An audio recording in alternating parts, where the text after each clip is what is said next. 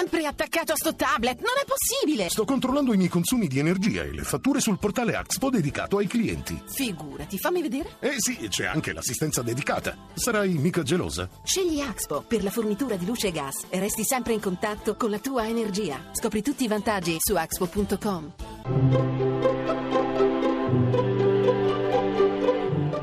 Il pensiero del giorno. In studio Nicoletta Tiliakos, redattrice del Foglio Quotidiano.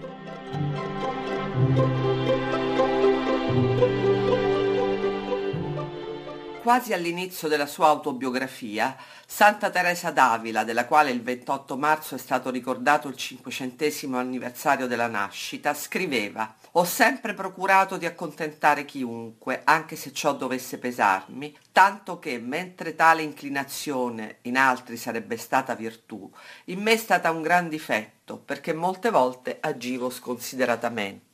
La santa vuole dirci che cercare di compiacere tutti, senza eccezione, è un esercizio a volte meno faticoso del saper dire, soprattutto alle persone alle quali teniamo di più, che stanno sbagliando, che la cosa che stanno facendo o dicendo non è giusta. Quando nelle relazioni prevale la pigrizia, la paura che parlare francamente possa alienarci l'affetto e la stima dell'interlocutore, sono proprio l'amicizia e l'affetto a soffrirne, prima o poi. Non è questo il meccanismo di darle tutte vinte ai bambini, che certamente non fa bene a loro per primi? Ebbene, vale anche per gli adulti.